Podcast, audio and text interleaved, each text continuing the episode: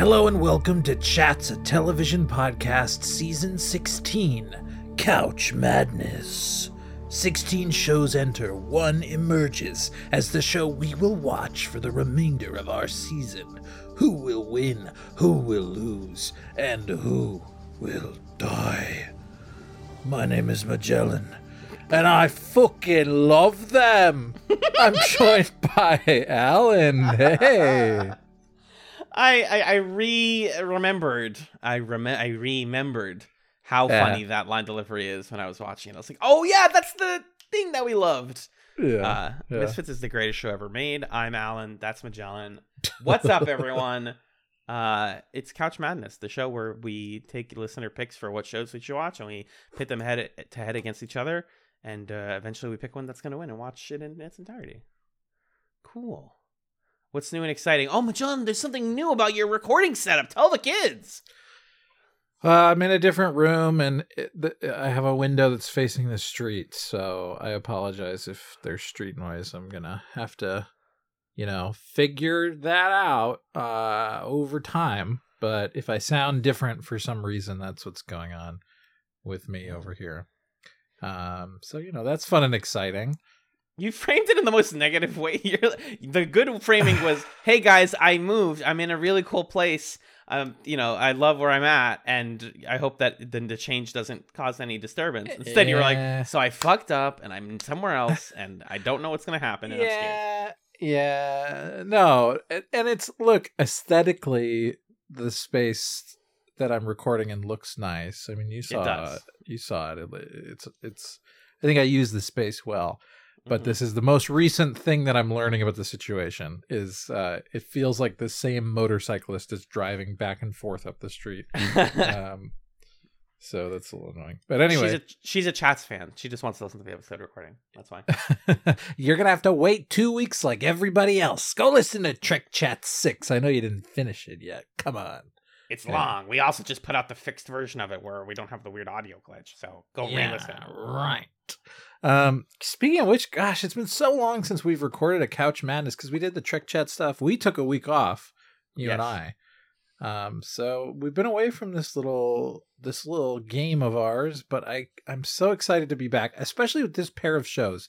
What a what a well paired uh duo we have in front of us tonight.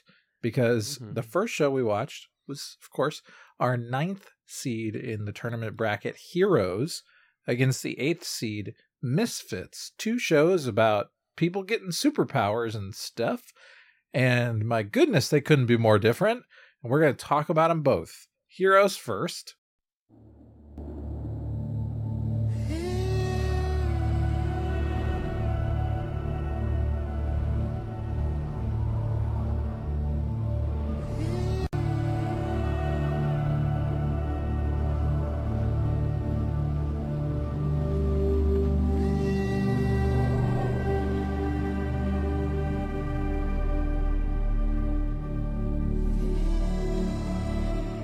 Watched season one, episode one, Genesis, which was written by Tim Kring, directed by David Semel. It aired on September 25th, 2006. Alan, what happened in Heroes, season one, episode one?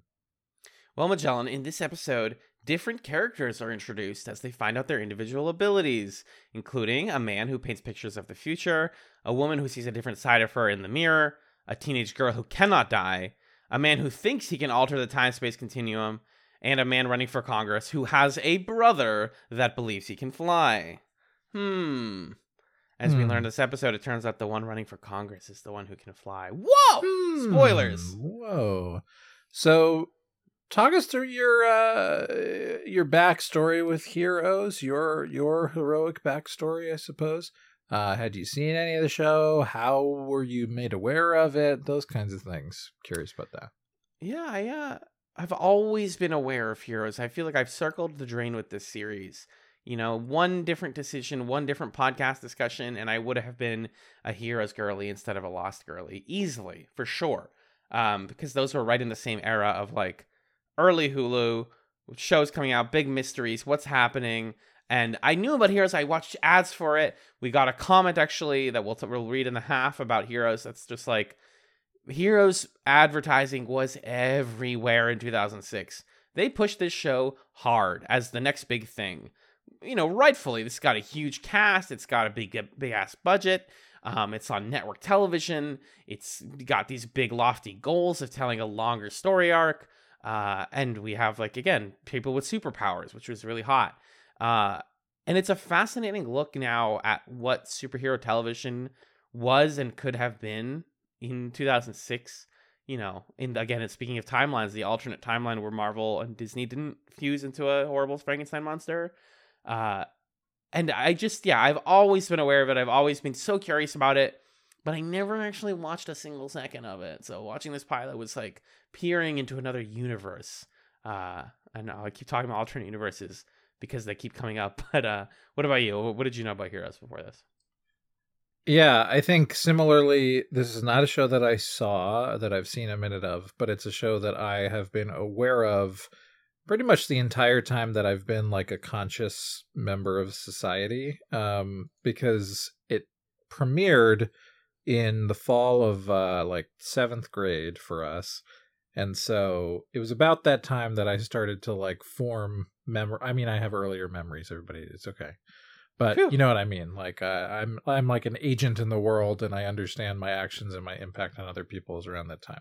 Mm-hmm. So heroes, uh, I've just always kind of known of it, and I think our friend Jim watched Heroes, and that's like the main person that I knew early in high school who was trying to get me to watch it or would talk mm-hmm. about what was cool about it.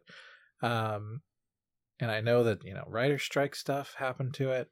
Uh, and that's pretty much it. But it came out at an interesting time for television and an interesting time for superhero media because 2006 is like you know right at the tail end of uh those kinds of early aughts new wave of superhero movies like your Sam Raimi Spider-Mans and your your uh, X-Men's and things like that. Mm-hmm. But it's kind of before that big Marvel uh Studios boom uh, really takes off. So I don't know, just a, an odd uh, relic of when it came out. So I'm I'm excited to talk about it. Yeah, it's good that you mentioned the writers' strike. We are now in the latest writers WGA strike since the one that affected the back half of Heroes. Uh, we talked about this in the last Couch Madness, how Alias was affected by writers' issues and how like that show pivoted in a large way. Um, that is a specter hanging above Heroes in a really like meaningful sense because this is like I said, a show that that has goals of being uh, quote unquote epic, multiple interacting storylines that build into one larger story about this eclipse that's in, in superpowers and a super heroic society.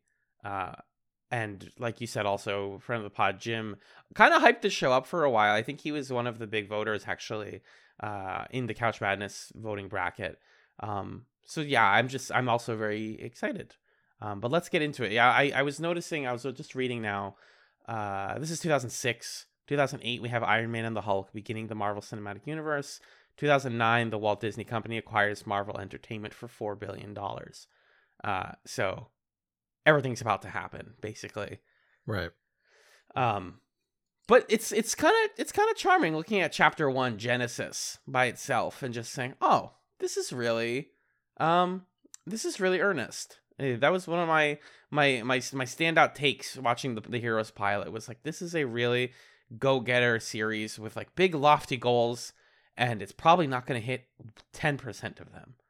Uh, I want to know first off, how did you feel watching the pilot to Heroes now, having seen it? Like, where where did you land on it? It feels very much like a 2006 pilot for a show that's trying to have a big ensemble. I don't have like a great explanation for why that is. Um, but you know, it feels like okay, the purpose of this episode is to show you every person's deal, get you to meet them and spend some time with them isolated from one another, and then to hint at and start to bring us towards the event or scenario that's going to kind of toss everybody together in the coming episodes. Um, and it feels also very much like a mid aughts thing of just like the decision making of who's in the ensemble and Yeah. the attempts to, I guess, make that ensemble representative of a wider range of people, but the almost like lack of total self awareness in that process. So, Yeah. all that to say, in watching this pilot, I was like, oh, okay, right. This came out in 2006 and it's an ensemble show with like a high concept premise. I I don't know what I expected heroes to be uh, exactly. Um But I it is think- exactly that. yeah. Like I think maybe it, it- in my head it just was such a more mythic show than what it is, which is just like a normal ass show that you would watch on NBC at that time. And I like those shows, so I was kind I was charmed by it. Like, oh, this is fun. Okay, Yeah. cool. I'm I'm interested in to see more. And oh, I recognize you know, Hayden Panettiere's character from the advertising or Masi Oka's character, like, oh, okay, yeah. It's uh Milo Ventimiglia from uh Gilmore Girls. Great. Got it. Hey, there you go. Yeah, lots Uh, of familiar yeah. cast, and I know that's something that the the show continues to do is to bring a lot of like big name cast people. Uh, so that's also worth noting and interesting. Mhm. Uh, you, you mentioned the ensemble, and I'm sure we're both thinking of the same show when we think of like a series about interconnected people all across the world and the powers that combine that that make them work together. we we both wrote about that show in our notes at around the same point in the episode, I think. Mhm. Um, because both of us have it like towards you're talking about Sense8. I'm, I am. I'm sure. Yeah. Um what's your take there in with that comparison? we always try to be aware and conscious that shows came out uh, when they came out, right? And I can't say that you know Sense8 objectively did this better, but Sense8 does definitely have a better ensemble. It's much more diverse. If you haven't watched Sense8 already, we have a whole season about it. If you want to go back and watch that with us, uh, and like this is 2006, so this is their attempt at that, and it's fascinating. And it's funny because I think in like 10, 15 years, maybe we look back at Sense8 and we say, well, that was kind of dated. I mean, already some of the queer rep in that show is like a little cringe, right? And we talk about like Nomi's plot and the whole pride stuff and how weird that was. Already starting to feel dated. But Masi Oka's character and everything happening in Japan is so vaguely a little just a tiny bit racist, but in a like fetishistic way that I can't get over the fact that this was like written by a bunch of white mostly white people. Uh and I also think, and very crucially, speaking of Lost, uh, we've learned in recent months that like the writers team behind Lost specifically were very um, hesitant to include people of color in the primary plots of the show, at least for longer arcs, uh, and so they were kind of like brought in and taken out. And I'm fascinated by by Hiro, by Masi Oka's character, because he's so much in the advertising and he's so much like a part of the image of heroes. And I do think that they're nice to him. I don't think they, they make fun of him, but like, I mean, they're just throwing in every Japanese stereotype and under the sun, right? We've got perv culture. We've got, you know, like watching porn at work. We've got a monolithic, uh, like monoculture thing. Like, oh, everyone looks the same and everyone dresses the same. And he just wants to get out of that because Japan makes everybody turn into, they're all like robots. Like, all the imagery of him doing like, you know stretches or whatever exercise with his classroom is all very like tied up in like kind of racist uh you know imagery but it doesn't feel hateful it just feels like ignorant as hell uh, yeah. Right. that was my pervading thought through every single scene of his um, i think mohinder the other like primary person of color in the main cast so far uh, is like kind is also like that we made the indian guy a taxi Yeah. driver Yeah. and we are self-aware of that but we also did just do it like Mhm. there is there were choices made that feel kind of awkward and clunky but in a way that i can say oh 2006 you know what cute Yeah. you tried and i'm proud of you for trying but it's a little it's a little awkward Yeah, I I definitely uh, agree with you on the way that the ensemble's composed and the way that the non-American, non-white characters are being portrayed. Um, because like you know, all of the sort of lore and the characters who are the most aware of the most fantastical powers like Mohinder is is driving the lore of the show, Mhm. right?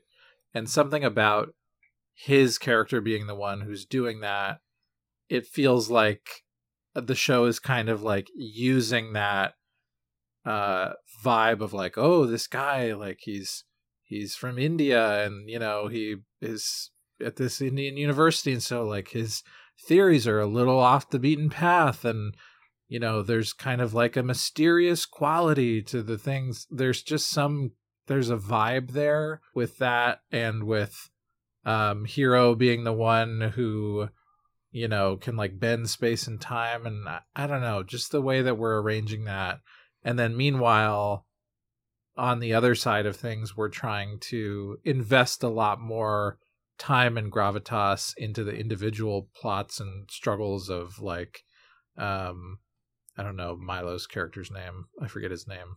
Uh but him or Nikki or Mhm. Hayden Panettiere's character. So yeah, the way that we're doing the diversity moves in this ensemble, but then within that, the way that we're allocating like how developed our individual characters, how stereotypical versus not, where is the plot being moved, all those things definitely to me at least read like, okay, this show is, you know, 15 years old at this point, or 17 Yeah. years old. Jesus. Um, so yeah, I'm with you. And I think there. that's gonna that's gonna be something that comes up in in discussing Misfits as well, which is a show that I did not expect to have discussions of diversity, but totally does, and it's it's like it, it works in its favor mostly, at least so far. We can talk about that, but like. Yeah, I think that the plots that the show feels most committed to are for all the white people, and everything else feels like lore building. Like we're supposed to care about Claire because Hayden Panettiere is like the nice girl, the girl next door, the face of the show, the the mantra of like the motto of the show. Uh, and the plot twist is that her dad is the villain. Like, oh my god, classic comic booky plot twist, right? And uh, I think it's Peter Petrelli is is Ventimiglia's character's name. Uh, him and his brother is like given a lot of screen time in this to where I was like, I am finding this guy so uninteresting. This like my brother's a politician I can't I think I can fly, but he doesn't want me to find out. And I finally jump off a building and he saves me because he can fly. I feel like that's as much as they had written so far. like, where does that plot go from there? Uh, I guess it's about them like hiding this from people or whatever. But it's just a lot of time devoted to a plot that feels a little bit undercooked. And my last point about diversity for now, I swear, uh, is like talking about Nikki, uh, the one like adult woman in the cast so far has dual personalities, and one of them is a sicko, and she's a sex worker, and she's a single mom, and it's just like you just like you played like trope bingo. I feel like with some of these characters, yeah. and just said, "What if I did all of the tropes at the same time and shoved them all in there? How does that work?" And the answer is like, eh, Yeah. Right. And it definitely it's of the five like people with powers who we follow. There are two women and they're both blonde white women and one of them is a cam girl and one of them's a cheerleader. You know, Uh-huh. it's like what are what Yeah, what are we was- doing? what was the cork board where all the other ideas were that this is what we not to say that those are bad character archetypes to use but i think like in the context of the ensemble like you could make those archetypes work is what i'm saying maybe Yes. um and i will say to somewhat the show's credit i think they do interesting things with how people's powers relate to who they are Yeah. like it it is kind of fun that the sort of like stereotypical popular girl cheerleader is invincible you Mhm. know and everybody's like trying to save her and protect her or whatever and she's like no i'm literally like i can't get hurt right now so Mhm. relax um like that's a i think that's an interesting idea but yeah there's some some gender stuff happening here and some race stuff and Mhm. it's all it's The- all a little bit not great The power as metaphor is my favorite thing about superhero fiction, honestly. Mm-hmm. not just like how does it interact with the real world, but like how do your powers represent who you are? That's like the core of what makes these stories good because it relates them back to us. And I agree that like Claire's is pretty clever. Uh Hiro's whole like I want to like get pass through time and space to get out of this loop of life, you know, uh and uh you know all of them all of them have that i don't need to like go down the list but just Yeah. specifically nikki's and then i guess also like her son probably has powers too i think we determined Mhm. uh micah and then like the kid who the guy who can paint who's hanging out with um right. hanging out with uh Yellow uh, da- da- da-. Yeah. Yellow what's Ja- her name? uh, Taissa from Yellow Jackets. Yeah. Uh, it's like I really Tawny did not like that plot. Tawny Cypress, the actress's name. I really didn't like that plot. I like Tawny Cypress. Uh, they really. This is just an observation, having just been watching Yellow Jackets. Uh, they didn't know how to light like darker skinned people, or Mm, they, or they Mhm. maybe made intentional makeup choices but mm. she looks really off in this, like way lighter skinned than I think she actually is, and they they don't do that in Yellow Jackets, and it's just weird. This was a thing at the time. That's why I mention it. Um, Mhm.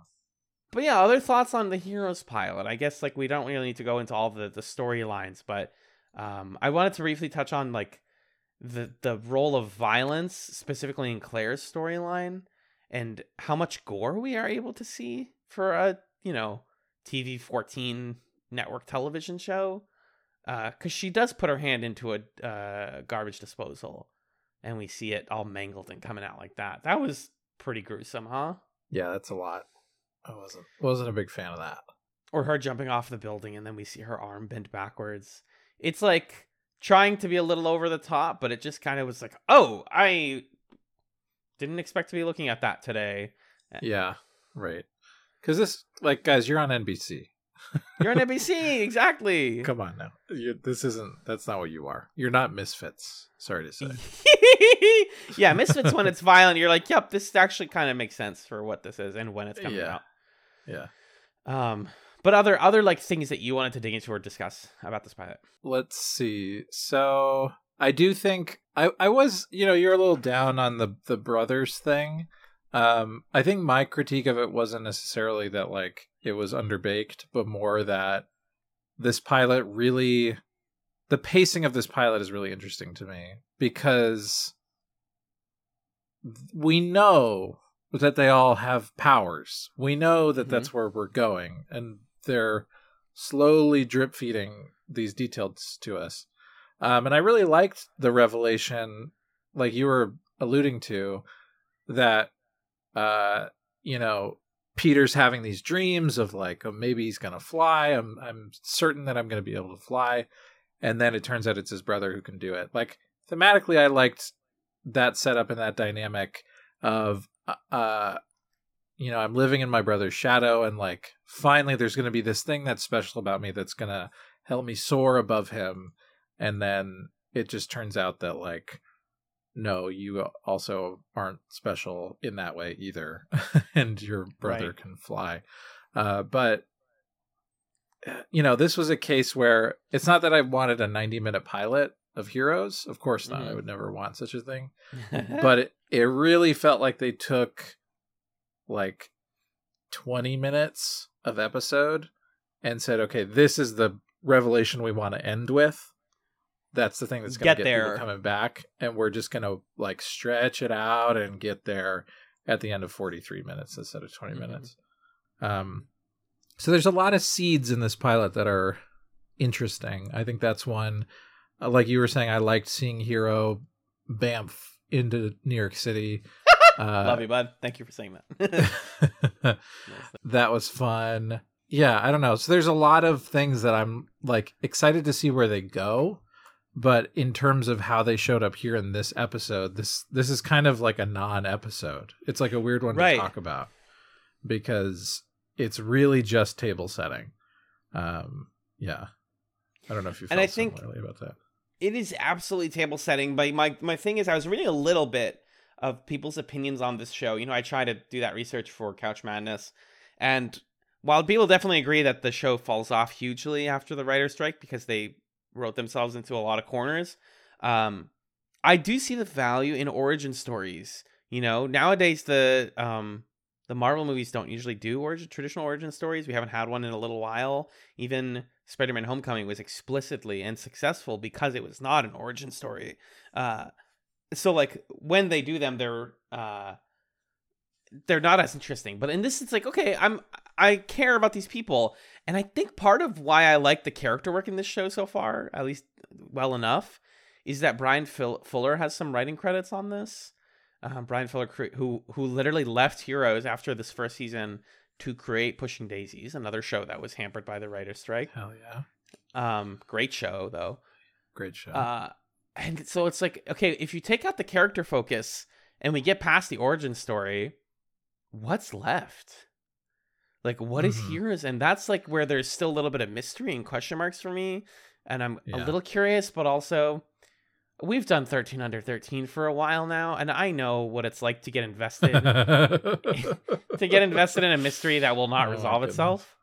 uh huh. Uh huh. And so I feel I can already tell that with Heroes. It's like like the stuff with Claire's dad is gonna probably last the whole show. Right? Like that's gonna go. We don't even have we haven't even seen our main villain yet. I know from we both know from the advertising who the villain is of this show, but he's not in this. And it's like we have so much more like uh railroad to build, but Uh-huh, that doesn't uh-huh. exactly instill me full of faith. The fact that they had to come back for a second miniseries in 2015, Heroes Reborn, and that got canceled means like this show just couldn't do it. Mm. I didn't know that there could- was a mini series. Like the cast came back. Uh, I'm not sure how many people came back. Well, so the way Heroes Reborn was framed was like, uh, the creator of the show said this isn't season five, it's season ten. Like we're jumping way far ahead. Whoa! I did not know this existed. Yo, you don't remember this got announced and it was the whole thing? Yeah, No. it's also a 13 under 13. Whoa. So- So, oh my god, it's got Henry Zebrowski from A to Z in it. Oh my god. Wait, He's one of the main friend? cast. Yeah. Yeesh. Okay, we're gonna have to talk about Heroes Reborn uh, later. Well, I, we can't. We can't. We cannot watch that without the show, though. That's. No, no, certainly not. But oh my god, I how did I not know this existed? I think we memory hold it because until I looked this up on Wikipedia, I also did not remember it existed. I definitely. Wow, weird. Yeah, Heroes Reborn, baby.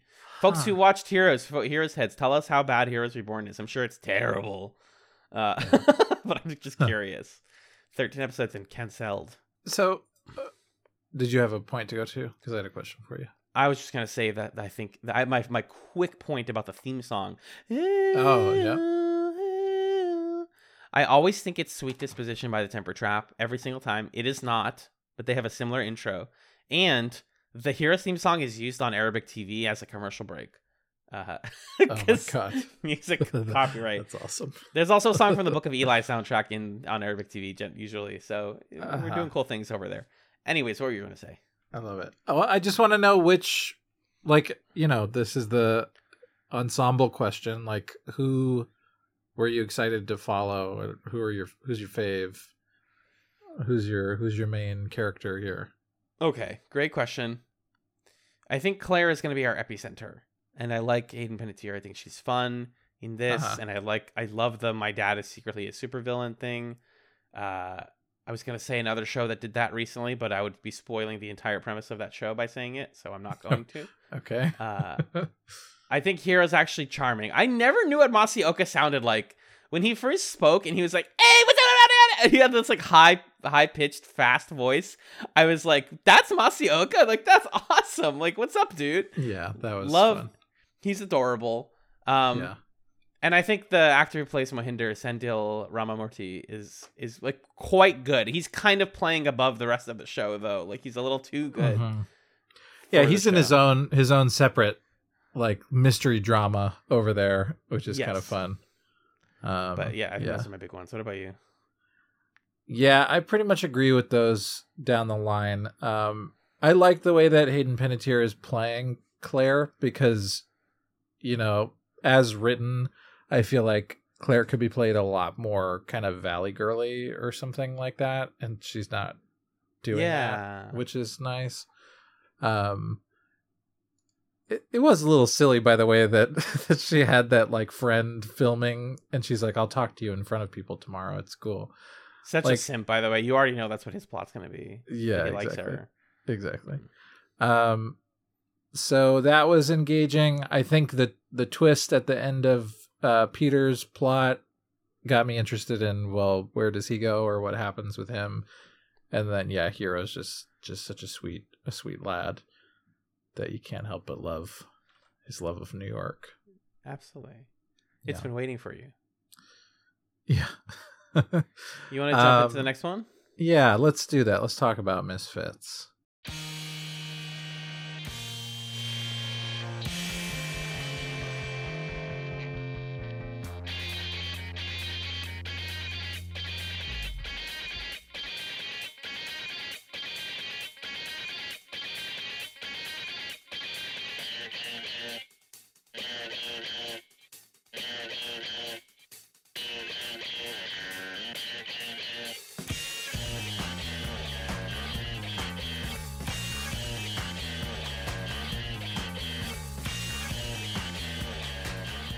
So- a big one.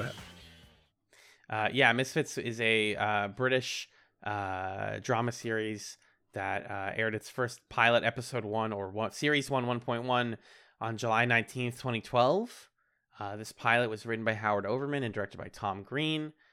Uh, and I said July 19th, 2012. And John, what happened in the Misfits pilot? In this episode of Misfits, five young adolescents begin community service under the watchful eye of their probation officer when a freak storm strikes them, granting them supernatural abilities. Mm, yummy. So, we've watched the Misfits pilot before. That's true.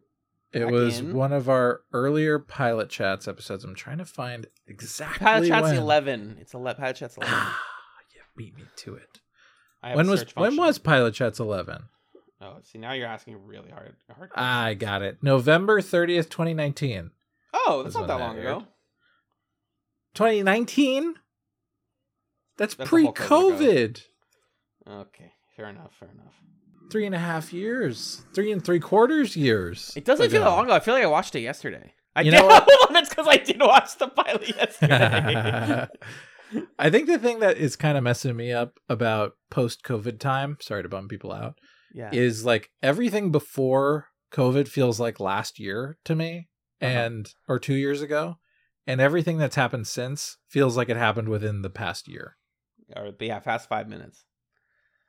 past 5 minutes. Time So we, we we were not uh, I don't want to speak for you. I was not a big fan of Misfits when we piloted it from Hmm. what I remember. I felt better about it this time. I think I liked it and appreciated it more on the second watch. I don't know what your arc how how was your arc with it watching it a second time? I didn't go back and listen to Pilot Chats 11. Uh, you can go back if you go to patreon.com slash chatzpod and hear that episode Mhm. in the backlog. But um, I don't remember how I felt. I think I liked it well enough. Um, and I definitely talked about like the where it lands in 2012 and like this is even more so like people are streaming television on the internet and talking about it on forums like this was actually a very big show in the tumblr community along with skins um there was Yeah. this big big big Yep. trend of british teenage show shows for teenagers making it big amongst certain subsects of like american fans uh Mhm. and misfits was absolutely one of those the biggest ones there and just keeping that in mind as i watch it i'm like yeah i get it i understand exactly why this show is quote unquote the way it is and Yeah. if you watch this pilot you'll know exactly what we mean from probably three seconds in right uh It's like 1 second in. It's like immediately okay, I get it. Oof, it is a it is a certain type of teenage horny that 20 maybe not 2012 Alan I think I was starting to age out of it but like 2010 Alan would have been like devouring this show Sure. Right. And it just Hu- passed me Hulu really wanted me to watch this show. I yes remember. big time me too and I I was close I very often I just didn't have friends who watched I think if any one of us watched it we would have become misfits heads Probably. I, I think I remember going to the page like I keep getting the show keeps showing up. Should I watch it? And then I Mhm. just not hitting play Mhm. on Misfits. Um, but anyway, let's talk. Up, so, did you? How did you feel about it this time? You you felt okay about it. It sounds like. Yeah, I felt okay. I saw potential in where it's going to go from here. I think that this pilot is very small scale, and Mhm. if you watch it on on at least Hulu, uh, the preview at the end that shows like this season on Misfits paints a very specific picture of what type of show this is going to become that Yeah. I I find highly appealing. So Interesting. big big Okay. big potential. okay. We don't have to agree on that. We don't have to. I don't. I don't think we do. but we'll we'll talk about it.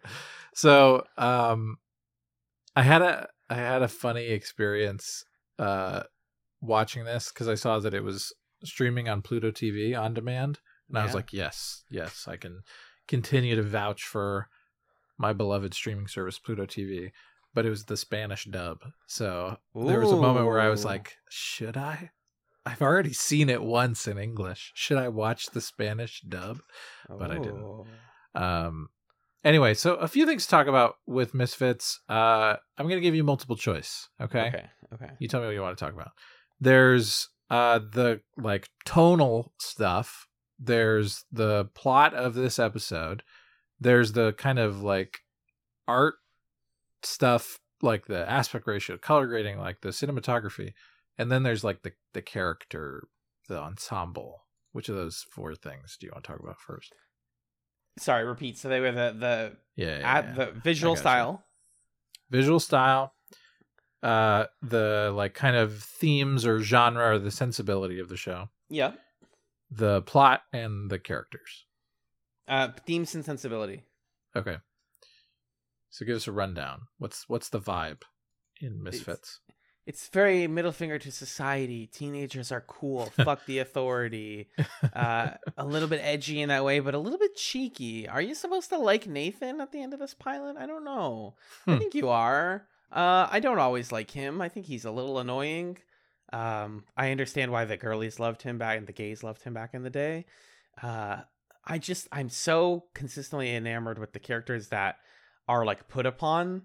Uh, Mhm. and so this time, much more than our pilot chats watch, I was like, Kelly rules. Kelly is the best character Yeah. in this in this pilot kelly's great yeah for sure and it's amazing because like it's fun this show has like such an interesting relationship to british culture as well and i think that is a huge reason why it blew up in the us for a certain subsect is we love seeing things that are very very british right like uh, how many people googled what is a chav after watching this or had to turn on subtitles when Kelly speaks and talking about all that stuff. Uh, it just it like it kind of tho- those parts form brainworms in your head. But I think thematically, the reason I like Misfits thematically more than I liked Heroes is that it knows like these characters getting powers are not is not going to save their lives. They're not Mhm. like they're not Mhm. destined to save the world. They just have a Mhm. new problem to deal with. Like it's it's made abundantly clear in one of the last scenes where Kelly's like, nobody's going to believe us. This is as bad as anything else that's happened to us. Right. We are just on the run now. Nothing better happened that we got these powers. And Yeah. I prefer that to like, oh, these powers make me amazing and I need to learn how to use them and be a good person. uh Uh, so that I think thematically is where I land with heroes is that like the theme of rebellion and superpowers not as gifts but as curses is like really fun to me. hmm. yeah we're following quite literally misfits instead of heroes right and that actually is thematically much different. Um, yeah, you know, I think something that I, in terms of the sensibility of the show, something that I figured out this time around. Um, you know, when we first watched it, I was very not a fan of the horniness of the show. I still am not, but I've, I think, softened on it a little bit because I like that's part of the point, I guess. Um, and part of the like what makes the show kind of it, it's supposed to be a tense experience to watch and it's supposed to be full of like different flavors of anxiety and nerves and, and whatnot and the other side of that that i think i really figured out this time around watching it is that this is a horror show or at least Yes. the plot in this pilot um, and i'm not a horror fan um, Mhm. so that's another thing that helped me understand my like initial distaste and bouncing off of it when we first watched it um and helped me to appreciate it this time around because um it does the horror stuff and like interweaving it with what you're describing as this kind of like punk like middle finger to society aesthetic interweaving that with the kind of like teenage hormones teenage angst teenage sensibilities like it really misfits feels very confidently that it knows what it's trying to be um yes. and watching this pilot I, I think i had a greater appreciation for that than i did the first time around um yeah In I think watching Next to Heroes helps it, right? Because yes Heroes i think so i think is so is so ambitious, and you're like, you're never gonna do this. You're not gonna get anything done that you're trying to do. And Misfits, I watch, and I'm like, you guys have no ambitions, and like the characters, like you have no ambitions of this going anywhere. I feel like you you wrote the end of this pilot, and they have no more script. Like we're gonna Mhm. write it as they come out, and I'm sure that's not the case. I know how TV works, kind of, Yeah. uh, but it just it feels so uh like indie almost. It's just like, hey, we're gonna try, we're gonna figure it Yeah. out. It's not gonna fit into any particular thing. We're not building a bigger universe. Nobody else has powers that we know of yet. Although you Mhm. watch anything about Misfits, it's gonna continue to introduce people with powers. Uh we're just figuring it out as we go along. And that's really cool. Mhm. Uh Yeah, it I think uh what kind of not to rag on heroes or talk about heroes too much in the misfits segment, mhm. but you know, like you said it really helps misfits to be viewed right after heroes because uh it's Heroes is trying to bridge to some kind of narrative event or moment. It's trying to set up some grander thing. And Misfits is like, no, we're to do this and then this and then this. We're to strike the kids with lightning and they'll get their powers. Cool. And now we're to do this and this guy's trying to kill him. And it just like keeps jumping to those big moments and doing the thing um, and not sitting around and setting it up and waiting to get to the point because also what is working in its favor because of that is it's grounding itself in a group of characters and it's saying like the show is about these people it's about them Mhm. having their issues and continuing to try to figure those things out um, and i think it does a much better job of getting us to care about the individual people um, as a result of that so yeah, I think the ensemble work here is really strong. who are who are your favorites amongst the cast? We've got uh, Alicia, played by Antonia Thomas, who we Mhm. learn by the end of the episode has the power to uh, instantly make people uh, sexually ravenous for her by touch. Uh, We Mhm. have Nathan Young, whose power set we don't know yet. Uh, Mhm. That's a mystery of the show. We have Kelly, uh, who's has the ability to hear people's thoughts. We have Simon Bellamy, who it can turn invisible. We have Gary, who can die, and we have Curtis, who can and we have Curtis, who can turn back time. And I guess we also Hmm. Yeah. have Tony, the the parole officer, who can become a monster. yeah, right. He has berserker rage. Uh huh.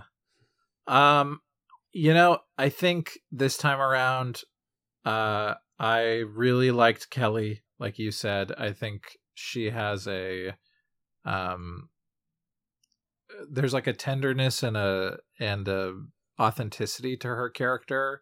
She's like kind of the glue person for everybody. Yeah. um she's the person who everybody is like ragging on her and being really rude and disrespectful and in spite of it all she is like trying to do the right thing um and i i really liked that and i think noticed that a little bit more this time around um and then i what i enjoyed about nathan's plot is i think it demonstrates um one particular way that you can build audience rapport with a character, which is by making them an asshole and then doing terrible, terrible things to them in the story. yeah. Um, because the whole bit where he goes home and his mom isn't letting him in the house because she's trying to make her relationship work, which tell me way more about this dynamic and how we got here.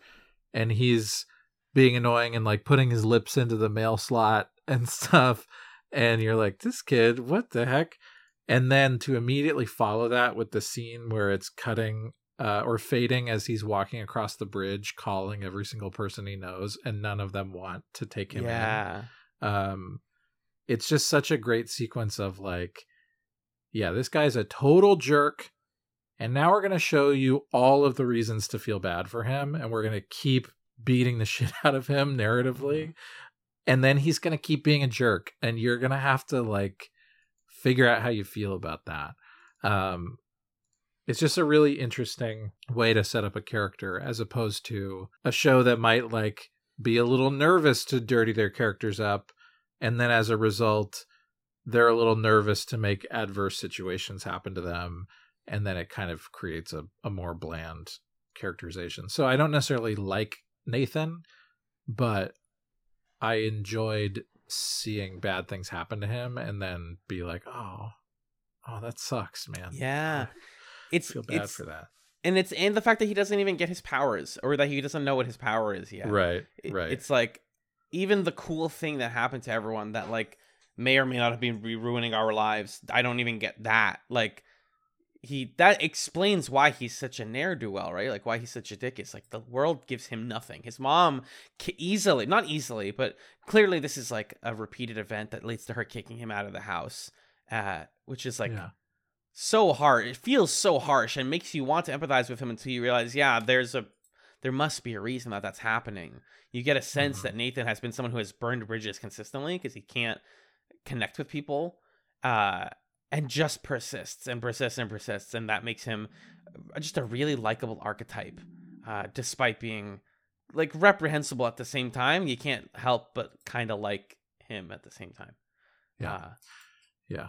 And then I really like Curtis. I, I love the I think my favorite power as metaphor in the group is Curtis having like fucked up his sports future. So his Mhm. power is that he can rewind time. That's Right. that's great. I really enjoy that. Um so I, I It's think I liked him this time around too. it's an awesome justification for for that power because the rewind time thing is pretty common um but the reasoning for it and also the like racial aspect of it and like i got caught with stuff and they used me as an example of like what did somebody say like people like me or something uh Mhm. they they they do all but just say it and i think that that's a really strong writing uh, Nathan Stewart Jarrett, by the way, shouldn't come as a surprise, but is surprising. He played Belize in one of the stage adaptations of Angels in America. Ah. He seems like a really good fit for that. He's also smoking hot. I'm just here to say it. There you go. That's the queer moment of the week, guys. Thanks for listening. If that's Mhm. the part you stuck for, then you're done. Uh, yeah. So I, I, I think Curtis is great, well performed. Uh, they're really building him and Alicia together in a way that feels a little bit heavy-handed, but uh, sure, I'm here for it. Sure. Yeah. All the talk about like, oh, which one of us is gonna get which girl? Like they are, the characters are talking about the ship potential, and I think that's kind of funny. And Simon's just in the corner, like, I'm gonna become a sicko at some point, probably in episode two, because you Huh. don't get Iwan. This was Iwan Rheon's like starring, like big first starring role before he got on Game of Thrones. And you don't you don't cast a guy that looks and acts like that without making him a bad person. Like, you know what I Mhm. mean? Like I just I feel like Simon's gonna be the first one to break bad. If he Yeah. hasn't already. Right. Right. Feels that way. And I'm excited about that. I, I don't know how to feel about Alicia yet. Um the Yeah. sexualization kind of centers around her in this in this pilot. Yeah, I the, it really bothered me the first time we watched it. It still does. I think for whatever reason, I'm more open to giving the show to giving the show the benefit of the doubt of like, okay, maybe you're going for something here or you're trying to do something, but it's definitely not my favorite part of the episode. I'll say that. Yeah, the obsession with her, and and like, I see what they're doing. That like, yeah, again, you touch her and you feel this insatiable lust, like, but the show also has lust for her. The camera Right. lingers on her breasts Right. and her putting on the jumpsuit, so Right. it's not subtle at all. The show is not subtle in any way. I don't think a single aspect of Misfits is subtle. No, Uh, no, no, no. It's it's kind of a textbook case of why you don't have to be subtle. You can if you're if you're just telling a story though. Mhm. Um, and I think that this pilot, like you were talking earlier about how uh, how Kelly is like the glue that holds it together. This pilot shows that so nicely, right? Like, oh, I'm gonna be. I chose to come after you guys. I could have just run away and been fine, and I decided to be a nice fucking person. And now we're in this together. Like she could have been out of this plot entirely. Uh, and that plus the escaping the um, parole officer and all of that stuff I found really fun and like, that made this overall a, a solid pilot IMO. Agreed. um, Agreed. Extra notes, there, extra thoughts, concerns, uh, worries about the British rap that Kelly likes. The fact that Nathan's mom was also on Game of Thrones. um, lots of great visual choices in this episode. When they get their powers and they're struck by lightning, and they do the thing where they're falling backwards against a black backdrop, it's really stylish. The way that they show Curtis seeing himself in his eye and then time rewinding is super stylish. Um, I love this little moment where the guys are playing foosball and the beginning of their conversation is shot as if the foosball plastic guys are talking to each other. Um, so the show is making really bold visual choices, and that was one of my favorite things about the pilot. To be honest, is it's just fun to look at and see what what sort of shots they come up with. Super stylish, yes, agreed. Yeah. Uh, I thought also the music choices were quite good. That's another thing that Misfits was known for was having really good music. We brought some Nick Drake in at the end. Not Drake, but Nick Drake. um and it's heavy-handed. That was my other thing about the pilot. Like that ending Yeah, where 100%. everyone's home again and Curtis rewinds the tape to watch himself win a race. I was like, "Come on." You know what? Yeah, yeah, I love it. I love it, but come on. yeah, sure, That's how I felt. Um, totally. so, those are our thoughts on the episodes, folks. Before we make our decision or talk about our decision making progress process, um, I'd like to read some messages that we got from the listeners, Majel, if that's okay with you. Please do, yeah. So, to start things off, we have an email from Ryan Slowinski, friend of the pod and co host of Spit and Polish Presents. Uh, the subject line is, of course, mm, baby daddy likey heroes and misfits. Because Ryan likes to make me suffer. Hello, mm. my little chatslings. I wanted to give some thoughts and feelings about Heroes and Misfits and perhaps give you a better understanding of what both shows have in common and the disasters they would eventually become over time. Ooh, Okay. I love it. He knows we love beautiful disasters. I love Yeah, that. Tell me way more. I loved Heroes when it was first on, Ryan says. It was a truly magnetic series that really atta- attracted me due to some great characters, brilliant use of tension, engaging mysteries, and taking a more gritty look at superpowers. Lost, uh-huh. Heroes, and Desperate Housewives were the three shows in my youth that I went down the rabbit hole for and delved into all of the bonus material. I looked at the forums online and even read all the fan theories. These were some of the first programs that I was aware of that had so much meat on the bone that down here in Australia, where Ryan is from, we had after show specials with people breaking stuff down, which is pretty common now, but was pretty it was rare back then. I can't put into a single email how tragic it was to see heroes turn into shit and become complete nonsense. And it still fills me with great sadness remember being remembering being the only person I knew still watching the show beyond a certain point. Lost and Heroes were very seminal in my relationship and eventual distrust of ongoing storytelling on TV since both left a bad taste in my mouth for all these years and it's hilarious that Desperate Housewives overall was the more satisfying of the three. Hmm. Love that. Um, he continues about Misfits. Misfits may not seem like it at first, but it's a show with a really great overarching structure that unfolds and one that tied together beautifully for a time. It has this perfect mixture of something many shows lack, which is episodic and serialized together. You have plenty of throwaway things that don't negate the bigger story beats that happen during the series. And Misfits also had a gritty look at superpowers, but goes in the funny direction of how people would probably be idiots with those powers or cruel. Like with Heroes, the show had grand ambitions and wanted to be more than what it was, but due to the nature of production, it fell apart. It gets to the point where the show has none of the original cast left in it, and you're left wondering, who is this really for? My hot take on Misfits is that the best character is the one that replaced the fan favorite, and I will die on that hill. Overall Heroes was a TV show that declared from the start that it was an important series with a big story to tell, but due to things outside of its control, it failed to do that. Misfits, on the other hand, led many to believe it was just a comedy show with a high premise, but slowly revealed that it was this important series with a big story to tell, but due to things outside of its control, it failed to do that. That was our email from Ryan.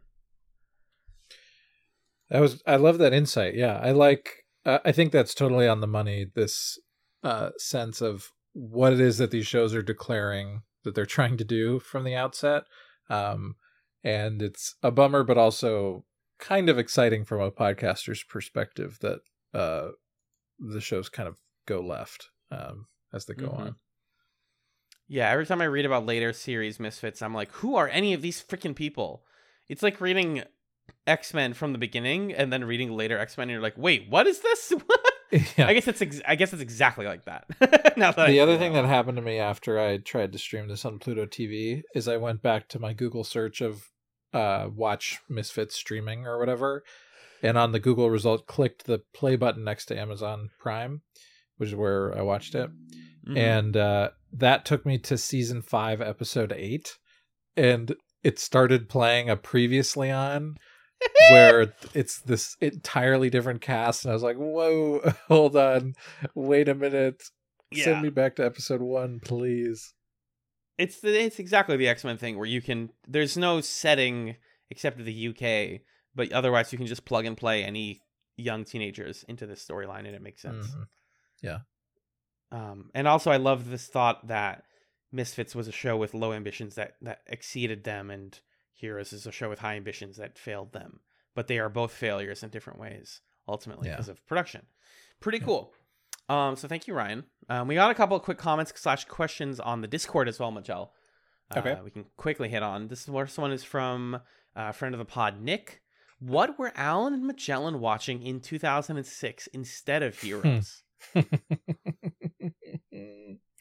Do you remember? um, gosh, 2006.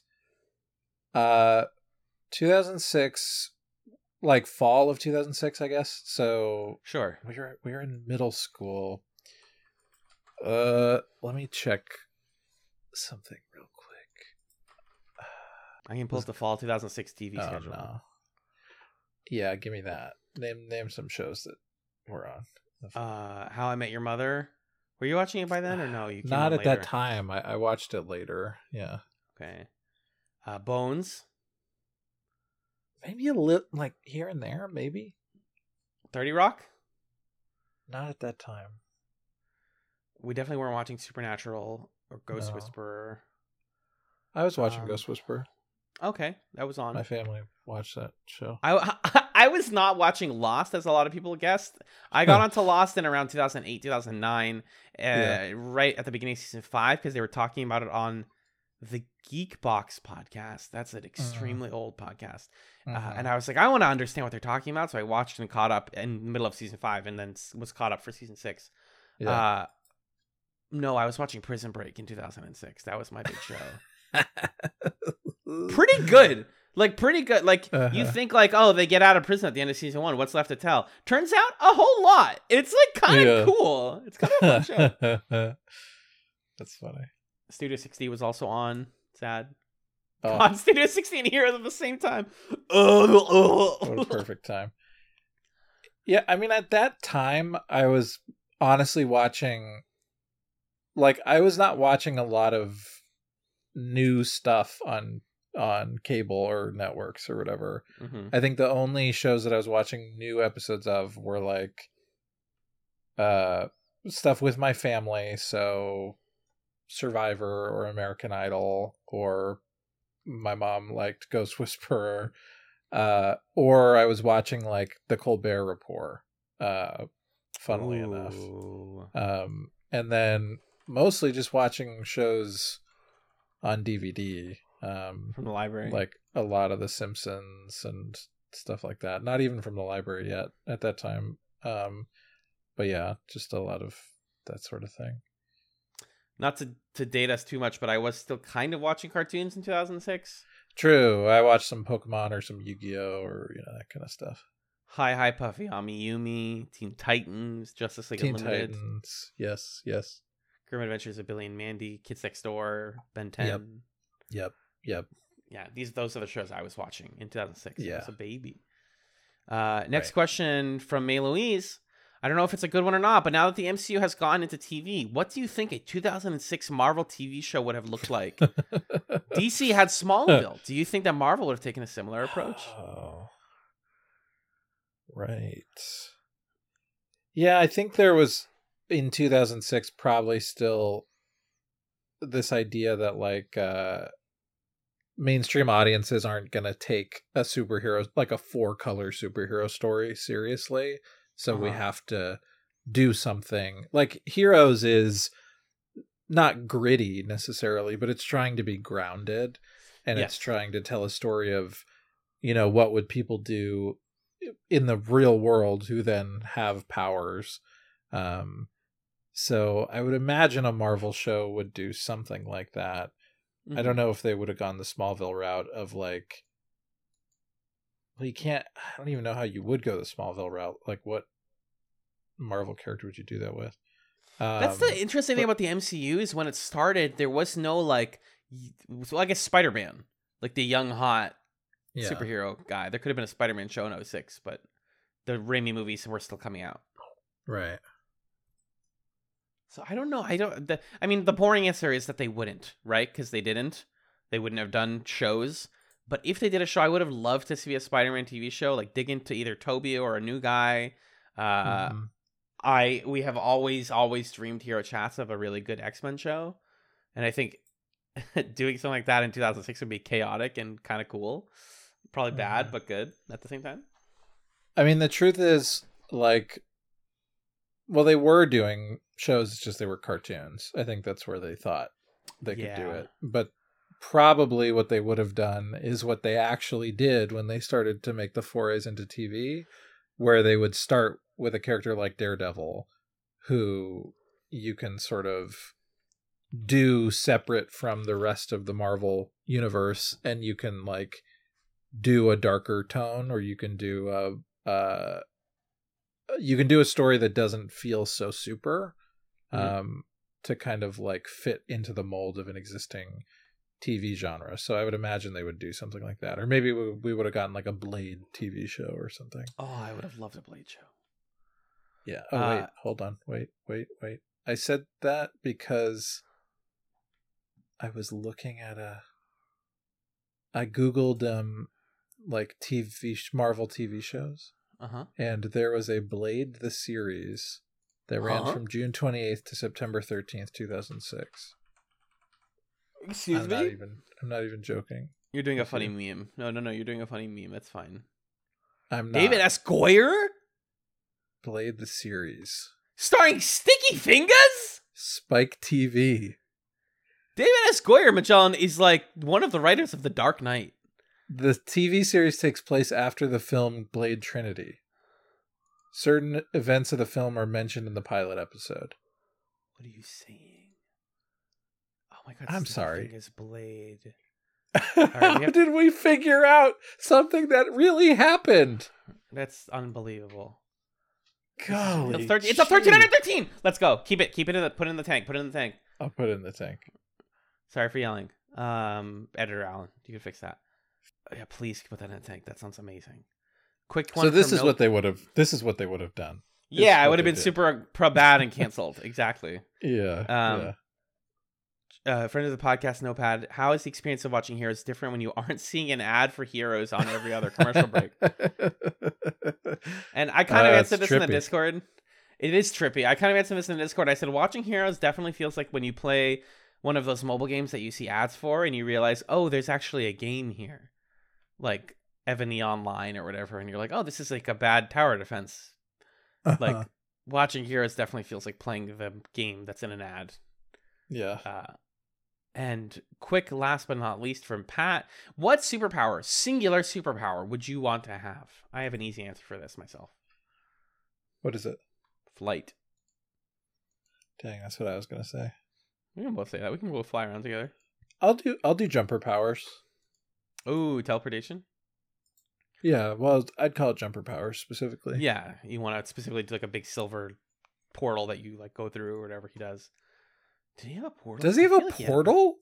Maybe I just remember the portal because of the cover of the movie. No, I think it's he needs to see it so he has photos of places or something. That's dumb. Okay. All right, We should watch it. Collect your- We should watch it. We really should. I the first movie I remember walking out of the movie hating. like out of Really? my first watch. I was like, that sucked. I told my friend, I'm like 13 years old. I'm like, that sucked. That was bad. wow, Yeah. that's fun. I love that. Thank you guys for all the questions. Um, we'll be For back me, after that was the invention of lying. Yes, that too. Well, we watched that together. We saw Uh, it together. Ugh. We'll be right back after this brief musical break and a long therapy discussion of the invention of lying to discuss our final pick for round two of Couch Madness.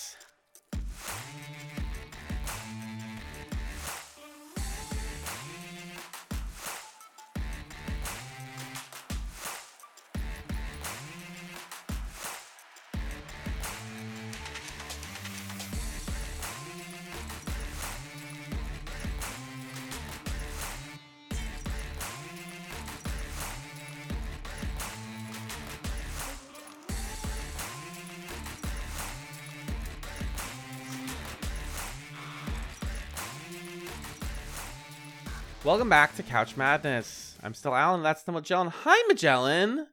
Hey, it's so good to be here and see you. I fucking love you. I still love you after this long break. Oh, and we just had. lick me bullocks. I'm gonna lick me bullocks after the, the dog. The hurry, the dog the dog's brain brain. stuff was still funny to me. Yeah, I as I get older, the more I like it. Uh, we're here to make a decision. We have Yeah. we have a formula for this, so we need to decide right now which which one of these shows is going to move forward into the next round: Heroes or Misfits. And Mhm. if you haven't listened to Couch Madness one, go back and listen to it. You got to know why why that show won. Come on, Come on, that's the whole they're- season. they're numbered in order for a reason. You listen to them in order. Uh, yeah.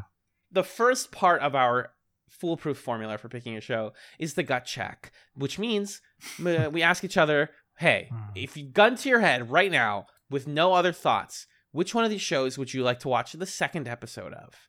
Mhm. Heroes or Misfits?" Magellan, what is your gut check pick?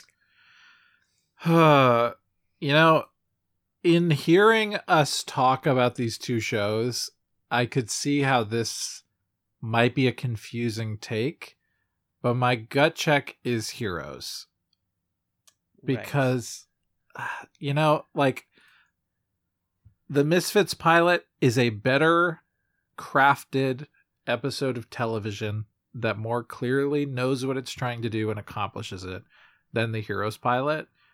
And the thing that Misfits accomplishes is a show that I don't really want to watch. it's like not to my taste. yeah, Um, whereas Heroes is like in a more boring way doing a thing that I'm more interested in watching. So my gut check is Heroes. Okay, fair enough. Yeah. I want to meet you there because I like yeah, I think that Heroes is something it's more likely something that we could watch and discuss and crunch into and get trivia for whatever. Mhm. But if you asked me which one of these shows I want to watch the second episode of, it's Mhm. Misfits.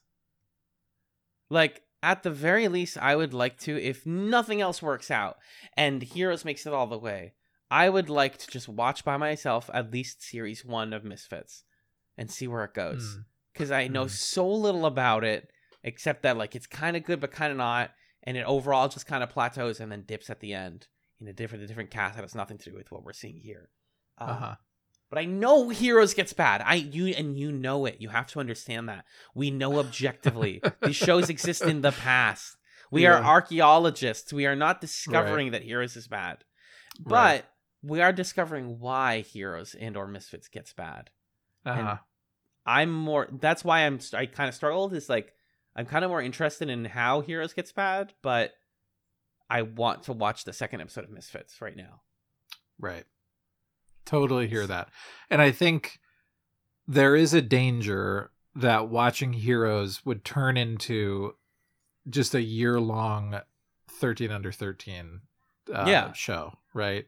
Because Right. it has. I feel exactly the same way about Heroes that I feel about that I felt about some of the shows we watched on that, which is like, oh, there's something here. I mean, yeah, what I'm seeing in front of me is not great, but there's something. I I gotta see more. It's gotta be better than what people say. So there's that that little voice inside of me. Um, but I don't know. The thing came up at the end of the Misfits episode, and it's like, here's all the shit that's gonna happen. And I was like, fuck, yeah, I don't care. I don't want this. No, thank you. I will say, like, I accidentally felt into the um Misfits uh wiki and did the thing that I do where it's like, oh, let me just skim a little bit and Yep, learn yep. something I'm not supposed to know. And it sure seems like shit happens in that show that is Yeah, yeah, off yeah, the yeah, chain. Um, so I would love to read to read it, um, but I don't love when it's in my eyeballs too much. Uh, I- yeah. I'm embra- I'm ready to embrace it. I'm ready to embrace it with my whole heart. It's Well, let's let's go down the let's go down the scoreboard if you if you're down for that. Yeah, I was just gonna say because we didn't talk about the visual style of Misfits this time so much as we did on the pilot Chatz, but Mhm. Misfits has so much egregious like British TV color grading that it's occasionally like Yeah. hard to look at. I hated that the Yeah. first time, and I actually love it this time. I think this is radical acceptance. I think this is what my I, I, I think it's also that that it's it's probably been a while since you've seen that aesthetic, right? yes, Because I think when we were when it was 2019 and we were seven years out from this premiering and only a couple years out from it ending, uh, you were probably at that time watching things that had that aesthetic. yes, Um, and I would imagine it's been a while since you've seen something that looks like this. So, um, Sure. I I felt similarly because we were kind of down on it, like oh, every British show from the 2010s looks like this, uh, and, and now I'm like every show from the 2010s looks like this. hell yeah, um, yeah. So I think there's just enough distance that we can sort of appreciate it for what it is. For sure. Now hit me with that scoreboard, baby. All right. So, as with last time, I've got 16 criteria, and we're going to see which show comes out on top. So, first, it's the memes, schemes, screams, and themes. Alan, which of these shows had more moments that were memeable, moments of ironic or semi ironic silliness? What was the more memeable show to you, Heroes or Misfits? Misfits. Done. Yeah. Here's is so serious. Yeah, it is. It is. It, it- if it just could have been a little bit funnier, I think it would have done a better job for me. And maybe it gets funny. But we're talking Yeah. about the pilot. Right. Now the schemes. Which one to you has more moments of intrigue and plot movement? Things Okay. happening and, and intriguing you in this one. That's absolutely heroes. Yeah. That's without a doubt heroes. It's got we're building, we don't even like I said, we don't have our villain yet. We well we do have a villain. We have uh we have Claire's dad, but otherwise I don't know what's going on. I have a lot of mysteries and questions. Yeah. And I still think across both episodes, the moment that was like the most the most interesting plot moments happened in Heroes for me. Like Hiro Sure. teleporting to New York, uh Peter's brother being able to fly. Like there are just moments that happened in that Heroes pilot where I was like, "Whoa, cool. Okay. Stuff is going to happen in this show." Mm-hmm. mm-hmm. Screams, which one had more moments of excitement and surprise? What do you think? Probably Yeah. Misfits. Yeah, he started typing before he said it, listener. Yeah, we like to see Yeah. that. That's correct. It's a horror show. Yeah. And then themes. Which one had more moments addressing what the show is about? Or, you know, something that's kind of analyzable, discussable. Uh yeah. Thematic I actually think that's. Misfits. I think so too. Because I think Themes that, matters that a lot to promise of that promise of the characters are social outcasts and we're gonna give them these abilities and then see what happens feels like there's more meat on the bones there. Mm-hmm. Mm-hmm. Yeah. Okay, now let's talk about the characters. The clunks, hunks, punks, and spunks. Look, some people on the on the Discord, I think it was Stefan maybe, it was like, ew, spunks, gross. I get it. It's like who's spunky, but I understand. I don't. wh- What do you want me to say? Yunks, the young people, the yunks. You want me to make Wow. up a word? When I heard what John say spunks, I did a spit take of my coffee and then realized he didn't mean it the way I took it. No, he did, Stefan. No, I didn't. No, who's he the didn't. most spunky, plucky? Spunky, plucky. okay, the clunks. Which one had characters that were dorkier in a fun way? That's Misfits. Heroes would have got it if they leaned further into Claire's stupid friend who likes her. But I think Misfits are dorkier. Uh, what about Hiro? Okay, you got two. All all five all five Misfits are dorks. Mm, Maybe Alisha's not really know. a dork. I just I me another. you're- Name me one more dork. Give me one more dork on uh, on Heroes. in heroes. Yeah. Okay, Peter. I guess. Yeah, Peter. I think his brother's kind of a dork. Politician dork. Are they the Cuomo brothers, by the way? I think there's something like that happening. Yeah, sort of Okay, an great. Italian Italian brother family situation. Mohinder's kind of a dorky guy. yeah, in a sense, for sure. I don't Okay, know. I, I Hiro think, does radiate dork energy enough that I could give you this one. I think Misfits is about to sweep this category otherwise, so I think Heroes give it a little give it a little action there. Okay. All right, hunks. Which characters were hotter? Come on. I wish there was a Mot the Barber category. There no, there's nobody in either of these seasons that emphasizes the energy, epitomizes the energy of Mot the Barber from Star Trek TNG.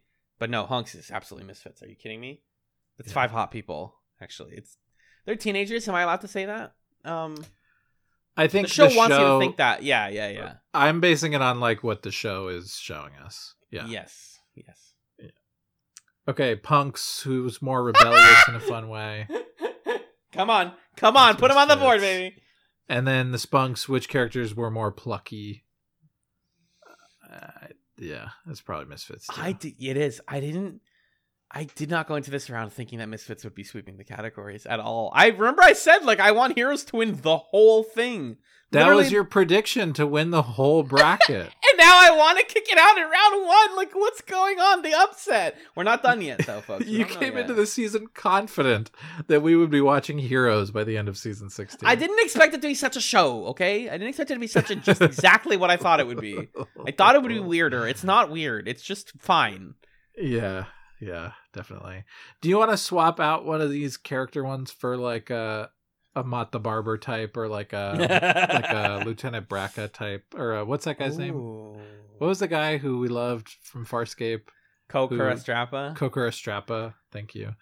So what rhymes with unks? Like uh lunks or Yeah, lunks monks? is exactly right. lunks. Well, what's a Yeah. lunk? You big lunk. Yeah, exactly. But a lunk is like a himbo, isn't it? No, it's just like a lovable character, like you big lunk. It's. I mean, yeah, for- it can also short be like for an, lunkhead. an awkward, heavy, or a stupid person. I take it as like, oh, you big lunk, you big galoot.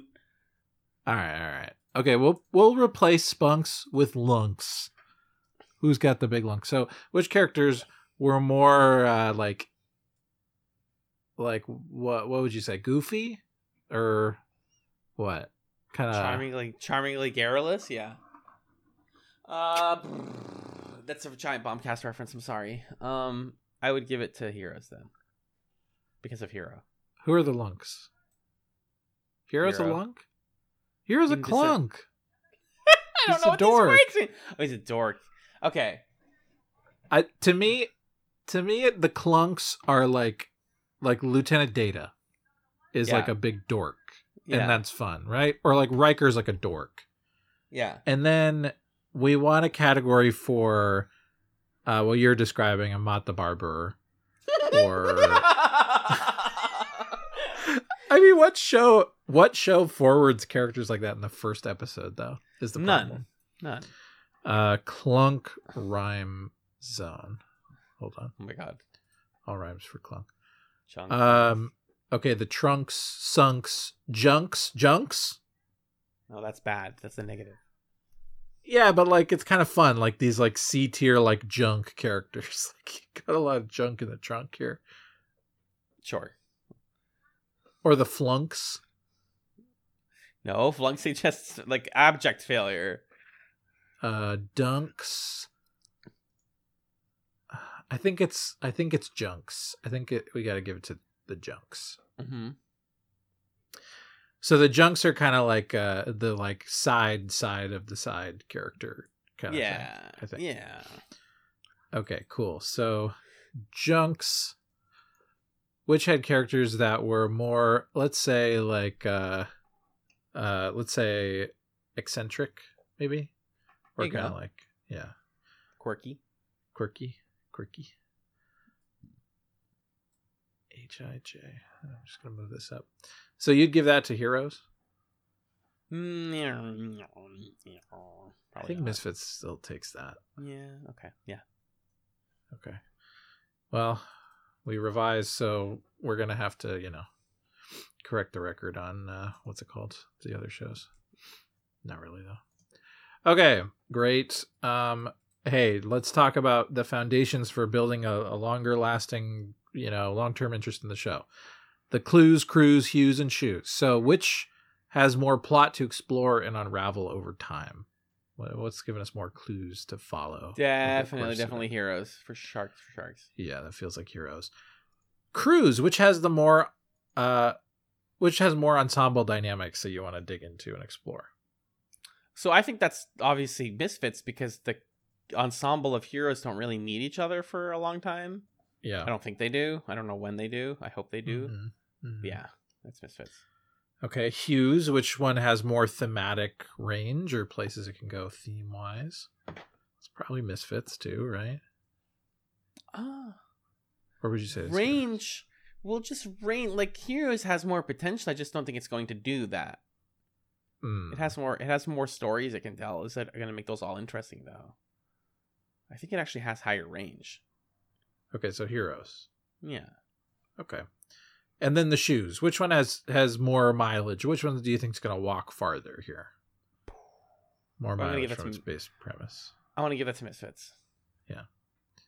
Okay, great.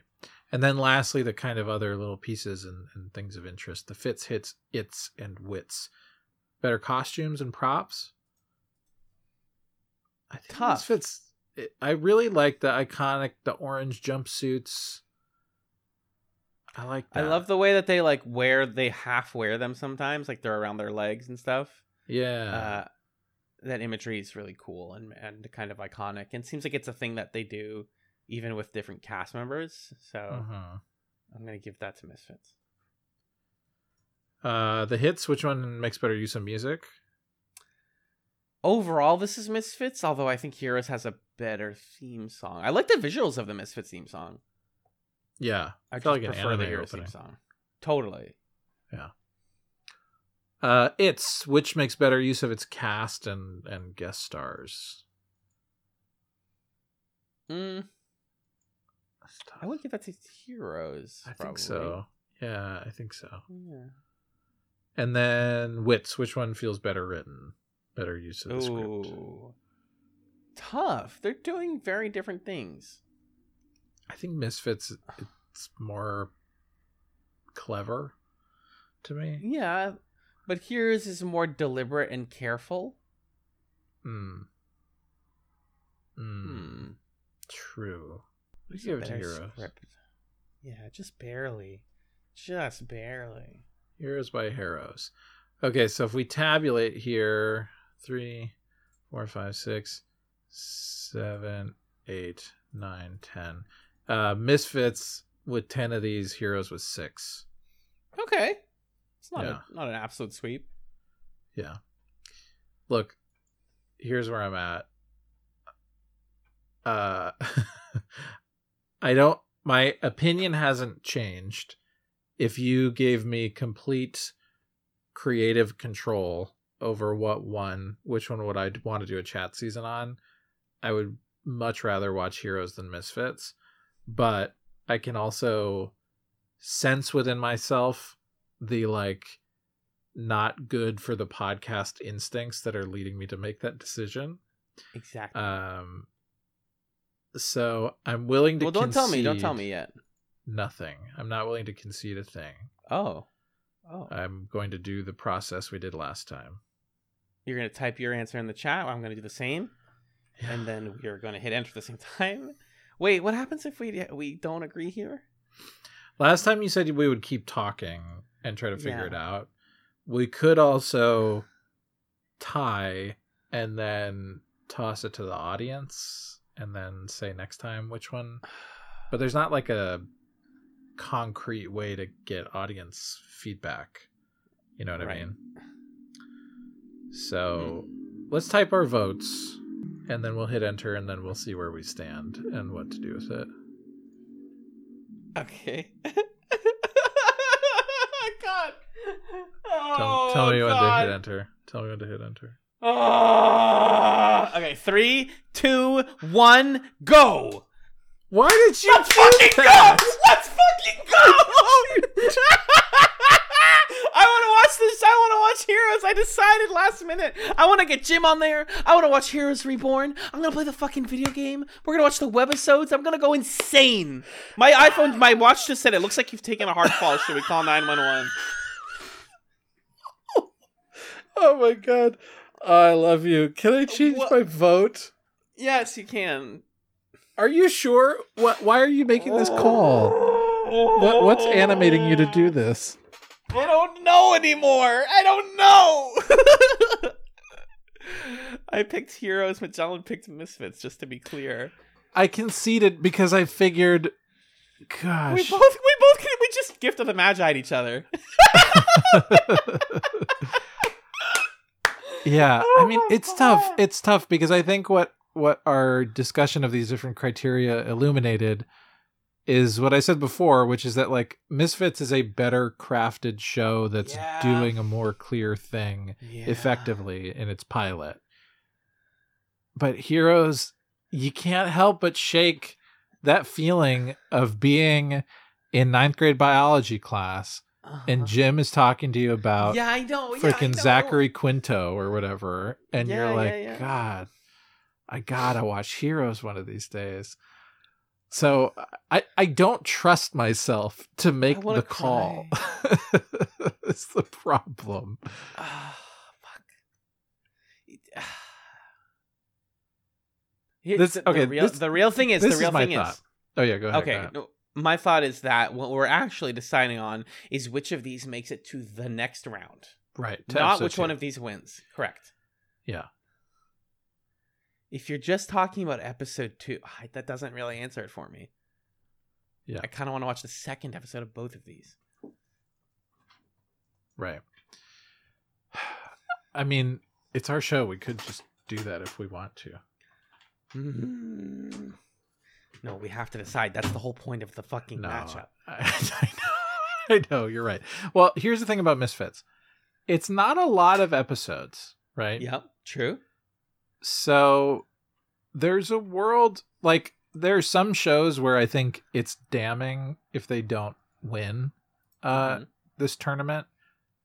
Misfits is only 37 episodes. It would only take us 4 months to watch it. So it's the kind of show that I think if it falls out of c- contention in Couch Madness, we could sort of say like if people are interested in it, there may be a world where we come back to it because like that's an easier thing for us to commit to, and we tend to watch shows of that length a little more often. Whereas Heroes, how many episodes are we talking about here? Uh, Heroes has seventy-seven episodes hmm which is a lot. So I don't know. I guess what I'm saying is like it's only bad to rule against Misfits in this case if we think that Misfits could go all the way and win it, right? Right. Because I think we understand I, I don't think episode two is gonna give us any new information. You know what I mean? Right. Whereas I think the reason I'm more interested in episode two of Heroes, partly it's a matter of taste. I I don't love like I wouldn't of my own accord watch Misfits. I don't think. hmm Um, but also I'm like more interested in the promises made by the Heroes pilot. Um, so that to me anyway feels like a show where if the question is like we're trying to determine which show is the most worthy of like an extended Chatz season there's more information to be gained from episode two of Heroes than episode two of Misfits. Is my thought. Um, but that's like kind of a cheeky choice to make if it's possible that Misfits could win and be the season 16 show. You know what I yeah, mean? if it's the second episode that we're talking about, then it's Heroes. If it's the show with more full series potential, then it's Misfits. I just read this might have solved it for me at least. Okay. I just found a wiki page for on the Misfits wiki that is so fucking bonkers. And I Uh-huh. need to see I need to see that happen. So I'm gonna I'm okay turning my, my key and switching back to Misfits, which was where my original heart actually lied. oh my god, you switched me back to Heroes is the problem. when you started talking about the game and the revival series, I was like, I know. I know. I Uh-huh. just I felt I felt man we're so over dramatic here, guys. This is a TV podcast. None of this is real. But I felt myself looking over the abyss of the next several months of my life. That's the other thing you gotta think about, man. Is this podcast is gonna be the thing you do every like Sunday night. You're like, I'm gonna watch X show. And then I know, I know, yeah. Well, and this is this is what's so fun about like this. Really does feel. Last week really felt like a, a one seed against a sixteen seed, where Yeah, easy. Alias So makes it. You know, Alias puts up a fight.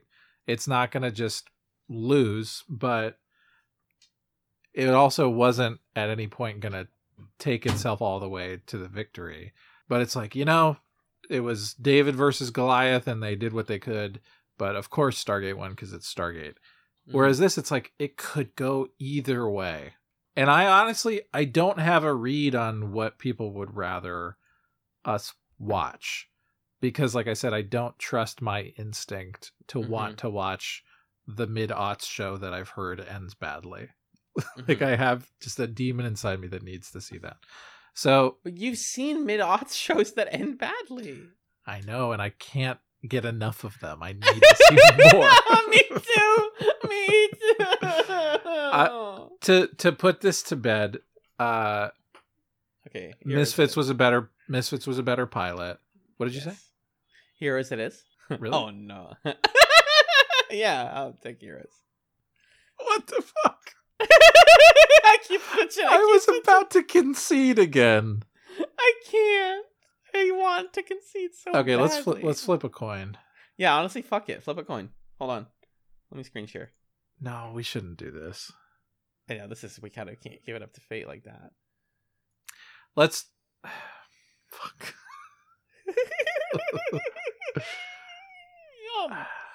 Do we just do we watch episode two of each one next week? No. Well, that that won't that won't necessarily help us decide. Hmm. Like, will the week to week of one of these shows suddenly make the answer clearer? I thought that Ryan's email would make this easy for us, but he made a very good Made case it for both harder. shows. Yeah. Yeah. Yeah. I want to like go stare at a wall for half an hour and pray, and the answer will come to me. Look, I think this is this is my final my final thought on it. Okay. I I don't think I can argue much longer in good faith for Heroes because Misfits is just a better it's just better. The pilot was better. So Mhm. it feels like uh, I I feel the need to concede for Misfits and to see it move forward. I think Misfits gets bounced out of the second round by Stargate. I I don't think it beats Stargate. I mean, Is that you who it's playing against? Yeah, the winner of this matchup plays Stargate in the next round. Interesting. I think Heroes v Stargate is a more interesting matchup, but then we're kind of like playing God with the I guess we can't avoid being meta because we are like the judges and the players in this tournament Mhm. in a weird way. But my point is like this is where we should decide what the metric is, right? Because I think that's what's ultimately making the choice. Yep. Either we say we watched an episode of this show and we're picking the one that was better, or we are taking a step back and having the full metatextual conversation about which Chatz season are we more interested in pursuing. Um, which of those two things do you think should be the metric for this bracket? I think the meta, like the show that we're gonna take to the end, has to be the bracket. It has to be the meta. Then for me, that's Heroes, but I'm willing to concede that Misfits. If you think that people would be more interested in Misfits, then I think we'd do that. Yeah, Well, okay. So now you've made this easier for me. The question then is will people be happier with one or the other, or will we be happier with one or the other? And if it's about us, Mhm. which, as we've learned in the last couple months, is important, Mhm. uh, then it's heroes. okay. I think it's actually if you if it's us, she said he said us, you know, like all that stuff. Then it's heroes, plain and simple. Okay. It's a bad show. It's gonna get terrible. No, it's not a bad show. It's an interesting show. It's gonna get terrible. Yeah. Uh, it's got a sequel show that's probably also mediocre. And we have friends that watch it, and I'm excited to be able to say, "Hey, I finally watched Heroes. It was terrible." You know, yeah. I'm gonna start crying. Sorry. it's okay. Okay. All right, then should we move heroes forward? It sounds like. Yeah, yeah. This is I think I'm willing to overturn that decision if the like audience consensus is no, you picked wrong. Please don't watch Heroes. Misfits is really great and you should watch episode 2. Um but I think that's our call. And also if there's that love for Misfits, I'm willing to like swallow my distaste for it and explore if we wanted to do one of those like mid-length seasons on it or something one yeah, of these days. true, for sure. Um, but it sounds like Heroes uh makes it to the next round. Through hell and high water. Oh my goodness, what a I'll process! tell you- I'll tell you this: the second episode of Heroes introduces uh, does not introduce the villain yet. The villain's in episode three, uh, but Greg Grunberg is introduced in episode two. Greggy, okay, Greg, Greg Grunberg, who became famous be- for playing a character in Heroes, now we get to see who that is. yeah, Char- I can't wait. Whew. Okay. Um. Anyway, that was our that was our matchup between Misfits and Heroes. Um. Next time, we are continuing through the round of sixteen with uh our first matchup where I couldn't really tell you what the because Stargate versus Alias we sort of stumbled upon. It's like American government, imperial hegemony, something something. Misfits and Heroes is pretty straightforward. The next round, I don't really know what the the matchup is here. It's Quantum Leap and The Legend of Korra. Um, now, Hmm. just to make sure we're on the same page here, this is the first matchup where we have already seen the pilots for both. Yes. Should we stick with though watching the first episode still? Uh, yeah, I mean, I think it's been a long enough time on both. Yeah, true. It's been Korra- Korra years. was a while ago. Yeah, Yeah, it's been years true. since you watched the core. Well, I haven't really watched it since then, but I watched like watched that whole series, which is worth taking into account. And then Quantum Leap. Uh, is it a ninety minute pilot? I think it's a long pilot, yeah. Yeah. Okay, that's fine. Or it's a two-parter, but I think we watched Oh. both parts Yeah. for our pilot Genesis. chats. Oh, also called Genesis. Haha. How many pilots do you think are out there called Genesis? Probably A million? more than there need to be. Uh, yeah. For the sake of this, I think we watch the pilot of both again, and maybe if actually, yeah, if Quantum Leap wins, then the second round of Quantum Leap should be a random episode because that's Okay. how we're gonna watch it. Okay. We want to be just like Dr. Sam Beckett and go through time randomly. Great. Um, okay, so I'll read the summary for the Quantum Leap episode if you want to read the summary for the Korra pilot. Sure. Great. So we have first season one, episode one of Quantum Leap, Genesis Part One, September 13th, 1956. When his experiment in time travel backfires, a brilliant scientist finds himself in 1956 in the body of a test pilot an interesting career move for someone incapable of flying. Hmm. Very exciting. Uh, I have a longer summary for the Legend of Korra's pilot. Okay. Because there's one that's just like Korra goes to Republic City. That's not enough for me. I want more. So I found this one. Uh, welcome to Republic City, episode one of season one, book one, Air of The Legend of Korra. After Avatar Korra completes her firebending training, the Order of the White Lotus decides she's ready to start learning the last element, air, with Tenzin, Katara's son. However, when the Airbender has to postpone training due to his political duties, Korra runs away in order to find him and commence her training. Once there, she learns the reality of Republic City and defeats some gangsters. And Tenzin, after conversing with Lin Beifong, succeeds in freeing her and sends, plans to send her back home but she convinces him to allow her to live on Air Temple Island and begin her training as the Avatar. Yeah. So that's actually the first. No, well, kind of. Is it the first sequel to a Chatz season? Because Crusade is this, but Crusade's not a sequel to Babylon 5. Yeah. I'm trying to think. It must be. I mean, how many shows have sequels? No, I not, feel like not any. I feel like it must be. Yeah. Okay, great.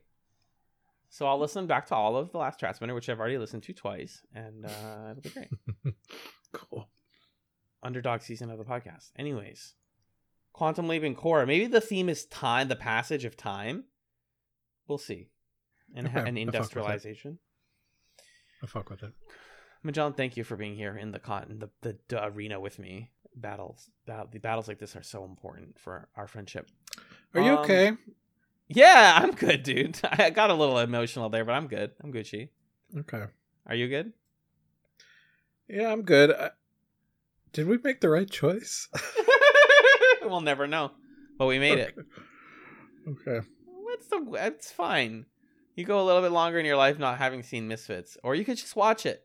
Yeah, true. Uh, yeah. So, um, that being said, Magellan, can you tell me where people can find you on the podcast here?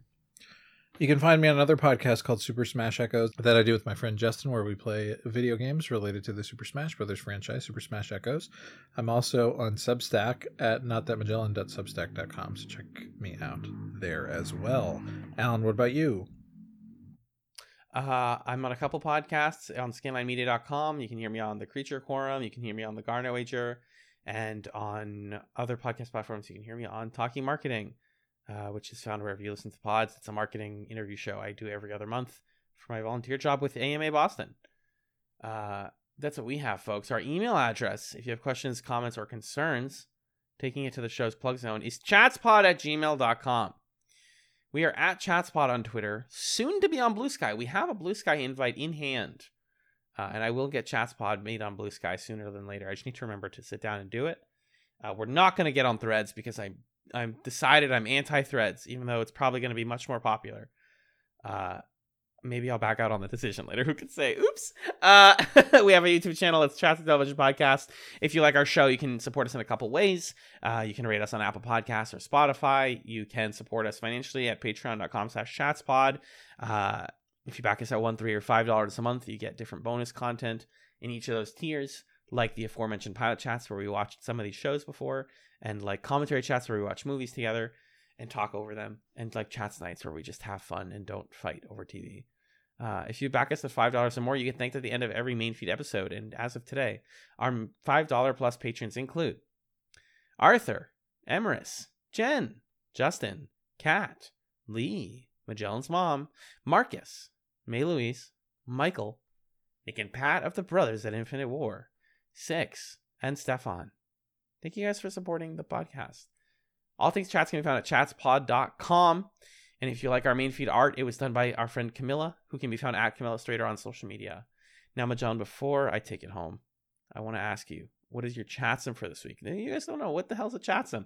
It's a recommendation that each host gives. You should know these things by now, but maybe you're listening to this one for the first time because you want to hear about heroes and misfits. Um, Uh-huh. It's a short but potent recommendation that each host gives between for you to enjoy now between now and the next episode of the pod. What is or are your Chatzums for this week? My Chatzum this time around is I recently purchased the core rule book for Pathfinder Second Edition, which, if folks don't know, is kind of an offshoot of Dungeons and Dragons. It's like a remake of D and D 3.5 or so, made by Paizo Publishing, who used to make D and D uh, adventures and third party content, and then got into making their own game. And uh, I've been really enjoying digging into just some of the things that the system has to offer in terms of character customization options. And there's lots of great YouTube content out there digging into Pathfinder and uh, videos of people who were D and D people who were like, ah, I'm doing Pathfinder now and I like it. It's cool. Um, and some people going the other way. So I don't know. It's it's interesting. Just reminding people that many RPGs exist. So consider looking at what's out there Um because um, it's a great hobby and there's a lot of creative stuff going on in it. Alan, what about that. you? Love tabletop games, buddy. They're some of my faves of all the games. Um, I have another book Chatzum for y'all, believe it or not. I just finished Emily St. John Mandel Station 11, which I recently chat summed. Incredible book. Wonderful companion piece to the HBO series. I guess the book came first, so it shows the companion piece. They're both awesome, and they both have really great things to say. But I just started my new book, my quick summer read that I got for my birthday. It's I Like Me Better by Robbie Weber. Um, if you're if the uh, elevator pitch of uh, gay high school soccer drama uh, is appealing to you, this book is just that so far. I'm already like a third through it. It's so breezy and fun. The art on the cover is beautiful. It's fun. It's charming. The dialogue is cute. The queerness is is textual. If that's appealing to you, then you should read "I Like Me Better" uh, by Robbie Weber. It came out literally in May of this year, so it's brand new. Also, Robbie Weber has apparently done a bunch of other stuff. I'm not familiar with their work, but uh, I Like Me Better is really fun and has good teen dialogue, which is a big plus for me. Anyways, folks, that's what we got. Um, we hope you enjoyed this discussion of, of Misfits v Heroes. Uh, we'll be back next week for Quantum Leap and The Legend of Korra. Thank you so much for listening. Thank you to Magellan for being the Nathan to my Alisha because uh, I'm just a little bit too sexy hmm. for you. And I'm just kidding. I really do just pick two names out of a hat. If people are curious how I do that, I pick the first two names I can think of. Uh, and thank you guys for listening to Chatz. Bye-bye. Bye.